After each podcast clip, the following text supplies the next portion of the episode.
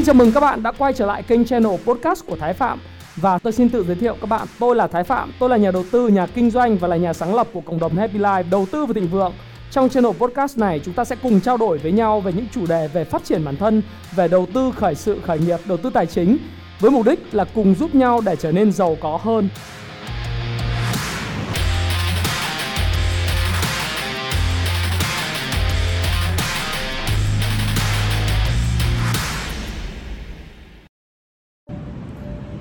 Ok, uh, xin chào các bạn, chào mừng các bạn đã quay trở lại kênh channel của Thái Phạm. Và ngày hôm nay thì tôi rất là vui mừng được chia sẻ với các bạn về một cái chủ đề.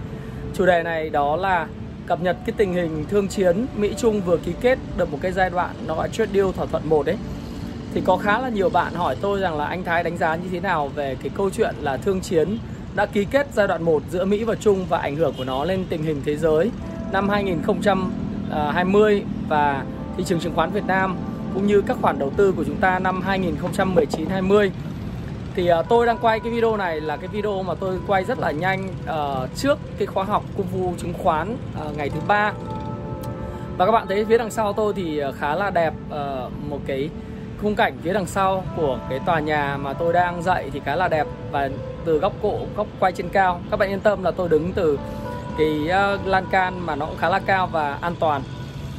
Thế thì khi mà mình chia sẻ về cái câu chuyện là cái thương chiến Mỹ Trung nó đã chấm dứt chính thức chấm dứt sau 18 tháng xảy ra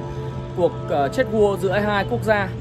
thì mình phải nói một điều đấy là đây là một sự vui mừng rất lớn cho nhân dân uh, của cả nước Mỹ và nước Trung Quốc cũng như là tất cả những người đầu tư và kinh doanh tại Việt Nam cũng như trên thế giới.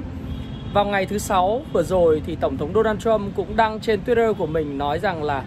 họ đã chính thức đạt được thỏa thuận với Trung Quốc cho một cái thỏa thuận giai đoạn 1 của đàm phán thương mại Mỹ-Trung. Và trong đó thì Trung Quốc đã đồng ý mua khá là nhiều những nông sản của Mỹ, năng lượng và nhiều thứ khác. Thì uh, sau đó uh, đấy đấy là cái thời điểm trước khi thị trường chứng khoán Mỹ mở cửa và sau đó thì thị trường chứng khoán Mỹ đã phản ứng khá là tích cực với thông tin này. Và trước đó vào lúc 22 giờ 30 phút giờ Trung Quốc thì Trung Quốc và phái đoàn của đàm phán của Mỹ, có làm một cái họp báo rất là muộn để công bố về tình hình đàm phán thương mại Mỹ Trung và cả hai bên đều rất mong muốn có một cái thỏa thuận và đã đều đạt được. Thì cái công bố và họp báo này thì giới chức của Trung Quốc cũng nói rằng là đã đạt được những thỏa thuận số 1 phase 1 giai đoạn 1 với lại Mỹ.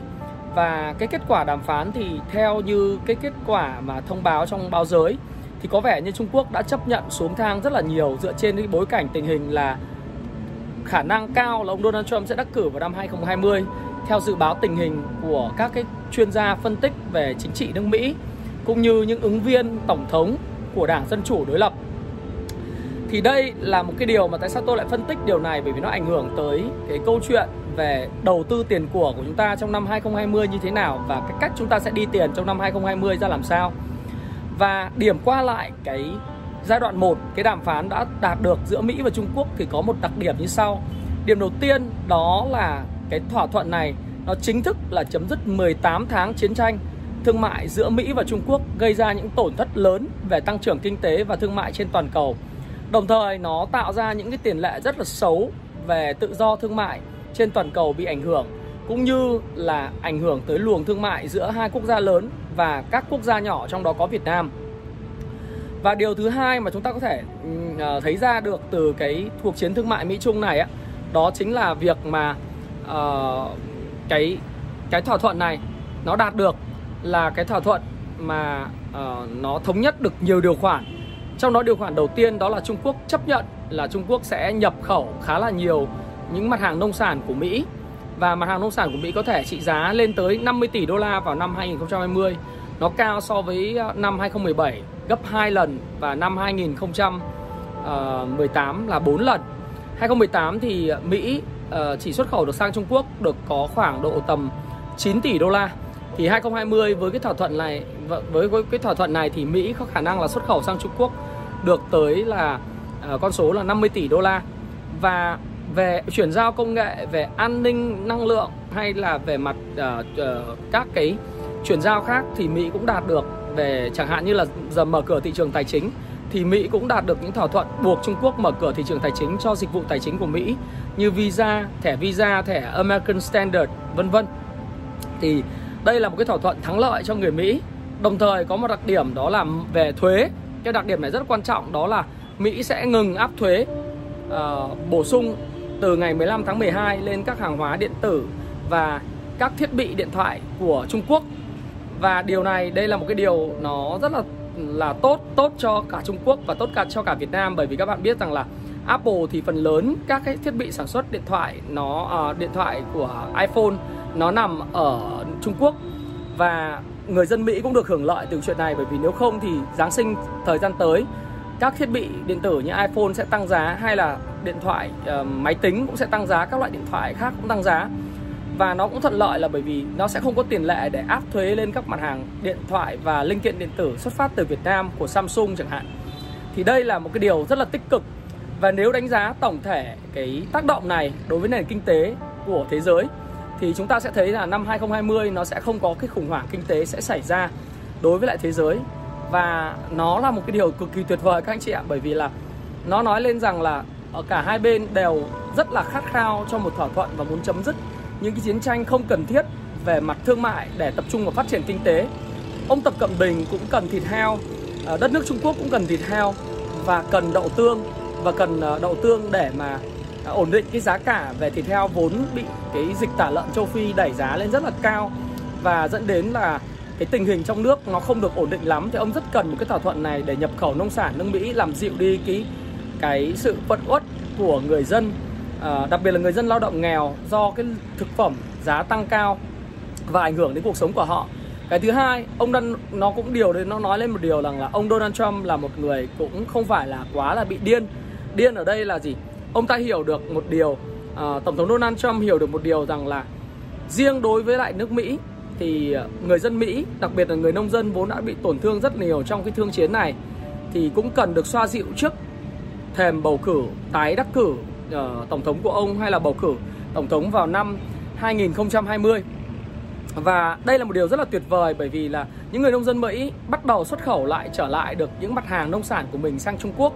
Và thêm một cái nữa tổng thống Donald Trump không bị điên và ông là một người rất lý trí là bởi vì sao? Bởi vì năm 2020 đã đến gần và các bạn đã xem cái video của tôi về cái câu chuyện là ai sẽ là người đắc cử tổng thống. Năm 2020 nó ảnh hưởng tình hình thế giới như thế nào bởi vì những quyết sách về kinh tế, về chính trị của nước Mỹ được đưa ra. Thì ông Donald Trump cũng muốn không bị lưỡng bề thọ địch, tức là vừa lo cái câu chuyện chiến tranh thương mại với Trung Quốc và vừa lo cái câu chuyện tranh cử năm 2020 với lại các ứng viên thuộc đảng Dân Chủ và đảng đối lập. Thì đây là một điều cực kỳ tuyệt vời và ông đã xác định ưu tiên của mình trong cái câu chuyện là thời gian tới mình sẽ phải ưu tiên vào cái gì? Và bắt đầu từ thời điểm tháng 12 và có lẽ là bắt đầu từ thời điểm tháng 1 năm 2020 thì ông sẽ tập trung nhiều vào cái câu chuyện là ông sẽ tiếp tục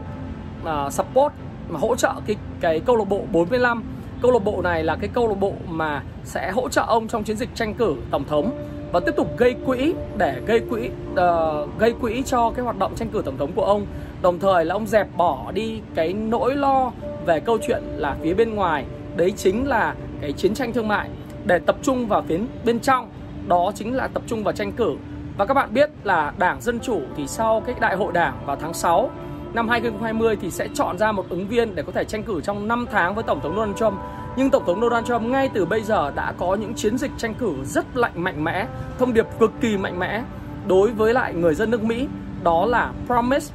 keep, kept, uh, promise, made và jobs,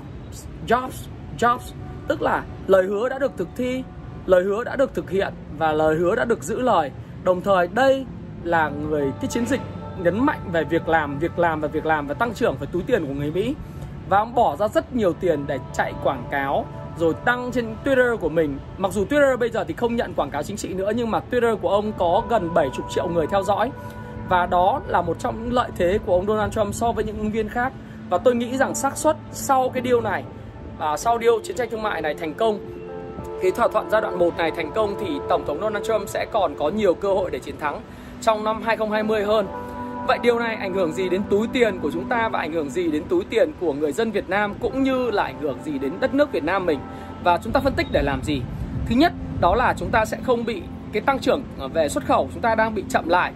Ờ, năm 2019 chúng ta chỉ tăng trưởng dự báo là khoảng 9% và giảm so với lại năm 2018 là mất 5%, tức là trước đây năm 2018 chúng ta xuất khẩu tăng trưởng 14% thì 2019 chỉ tăng 9%. Và rất là may mắn đó là do iPhone không bị đánh thuế từ Trung Quốc, do đó thì Samsung khi xuất khẩu sang Mỹ cũng không có tiền lệ bị đánh thuế. Và Samsung hiện nay đang là cái động lực tăng trưởng kinh tế và xuất khẩu rất lớn của Việt Nam. Do đó thì chúng ta giảm bớt một nỗi lo đó là xuất khẩu của Samsung sẽ bị những vấn đề áp thuế của Mỹ. Cái thứ hai nữa là cái tỷ giá của Việt Nam trong năm 2019 rất là ổn định, thậm chí là tỷ giá giữ ở mức 22.300 trong một thời gian rất dài như thế. Thì khả năng chúng ta bị rơi vào cái danh sách thao túng tiền tệ của nước Mỹ thì cũng sẽ ít đi đặc biệt khi mà tổng thống Donald Trump đã tập trung nhiều vào cái câu chuyện là tranh cử tổng thống. Và thứ ba nữa là chúng ta sẽ thấy cả tương lai nó không phải quá ảm đạm nhưng mà có một thứ đó là Việt Nam thì vẫn cứ được dự báo tăng trưởng khoảng độ 6,7% một năm về tăng trưởng kinh tế năm 2020 trước thềm bầu cử tổng thống Mỹ và những động lực tinh kinh tế như là FDI vốn đầu tư trực tiếp nước ngoài vào Việt Nam hay là FII đầu tư gián tiếp nước ngoài về Việt Nam do Fed tiếp tục là duy trì mức lãi suất ở mức 1,75%, 1,5 đến 1,75%. Do đó thì nó vẫn là một trong những mức lãi suất tương đối là thấp để kích thích cái bất động sản của Mỹ. Tài chính của Mỹ tiếp tục phát triển và Việt Nam tất nhiên cũng vậy. Đối với thị trường chứng khoán Việt Nam thì câu chuyện nó là cái nhà tạo lập nghĩ gì và các quỹ đầu tư sẽ nghĩ đến thị trường Việt Nam như là thị trường uh, cận biên hay là thị trường sẽ có cơ hội nâng lên mới nổi năm 2022 2023 và bắt đầu đón lõng cái cơ hội ở thị trường này sau bầu cử tổng thống Mỹ cũng như bầu cử tổng thống à, bầu cử ở Việt Nam năm 2021. Và với tôi thì đối với năm 2020 thì nó là một cái năm mà tương đối là nhiều những thách thức nhưng đồng thời cũng có những cái cơ hội. Đây không phải là nói nước đôi hay là nói theo kiểu để vuốt đuôi mà tôi nói rằng năm 2020 thì thách thức nhiều hơn là cơ hội. Tuy nhiên nó vẫn tồn tại những cơ hội cho thị trường uh, đầu tư về cổ phiếu, thị trường đầu tư về bất động sản và đặc biệt uh, bất động sản dịch vụ cũng như nếu bạn kiếm ăn làm ăn trong kinh doanh thì bạn có thể làm ăn từ những cái việc mà bạn kinh doanh và năm tới vẫn là năm mà tương đối là thuận lợi cho đầu tư kinh doanh và đặc biệt là kinh doanh về lĩnh vực tài chính. À, có thể là có một vài những cái mà thận trọng nhất định của các quỹ đầu tư tại Việt Nam cũng như chính bản thân tôi cũng như tất cả những mọi người theo dõi kênh channel của tôi. Nhưng tôi khẳng định đó là năm 2020 thì rất khó để có một khủng hoảng trừ khi có những cái điều gì đó xảy ra bất ngờ đối với lại cái bầu cử tổng thống Mỹ. Mà cái điều này thì đến thời điểm này xác suất nó gần như là rất thấp và tôi hy vọng rằng là tôi sẽ còn quay trở lại với một cái video nữa sẽ đăng tải lên à, trên à, kênh YouTube channel của tôi nói về là năm 2020 thì chúng ta sẽ làm gì để kiếm bộn tiền trong năm 2020 hay là ít nhất là chúng ta sẽ không mất tiền trong năm 2020 đó là thị trường bất động sản thị trường chứng khoán hay là công việc kinh doanh chúng ta như thế nào. Và tôi sẽ còn hẹn gặp lại các bạn trong một video tiếp theo về cái chủ đề là kiếm bộn tiền năm 2020 là cái gì. Nhưng những thỏa thuận về giai đoạn 1 trong cuộc chiến thương mại Mỹ Trung hay đàm phán thương mại Mỹ Trung đã mở ra một số những cái điểm mà tôi muốn nói và chia sẻ ngay với các bạn. Để các bạn thấy rằng là những rủi ro về mặt externality, tức là từ yếu tố bên ngoài, đã được giảm thiểu. Vấn đề còn lại là vấn đề nội tại của Việt Nam và các quan chức hay những nhà điều hành, những nhà tạo lập của Việt Nam sẽ làm gì với thị trường bất động sản, thị trường ngân hàng. Vốn đang rất khát vốn để nâng lên chuẩn Basel và những công ty kinh doanh tại Việt Nam sẽ cần phải làm gì để đối mặt với lại những sự thay đổi mới. Sẽ không còn những sóng bất động sản khu công nghiệp bởi vì những thương chiến uh, chết vua giữa Mỹ và Trung Quốc nữa. Điều đó là chắc chắn tức là giá của những cái bất động sản khu công nghiệp đang ở mức rất cao và chắc chắn rằng nó sẽ không còn giá này nữa. Và đương nhiên là như vậy. Và thực sự khi mà nói về vấn đề này thì tôi nghĩ rằng là về bất động sản chắc chắn cũng không phải là kênh quá hấp dẫn nếu mà đất nền hay là đất uh, về về tất cả những cái thứ khác ở trong năm 2020 tôi sẽ còn hẹn gặp lại các bạn trong chủ đề này. Hãy chia sẻ những thông tin này nếu bạn cảm thấy nó hữu ích với bạn và hẹn gặp lại các bạn trong chia sẻ tiếp theo của tôi nhé.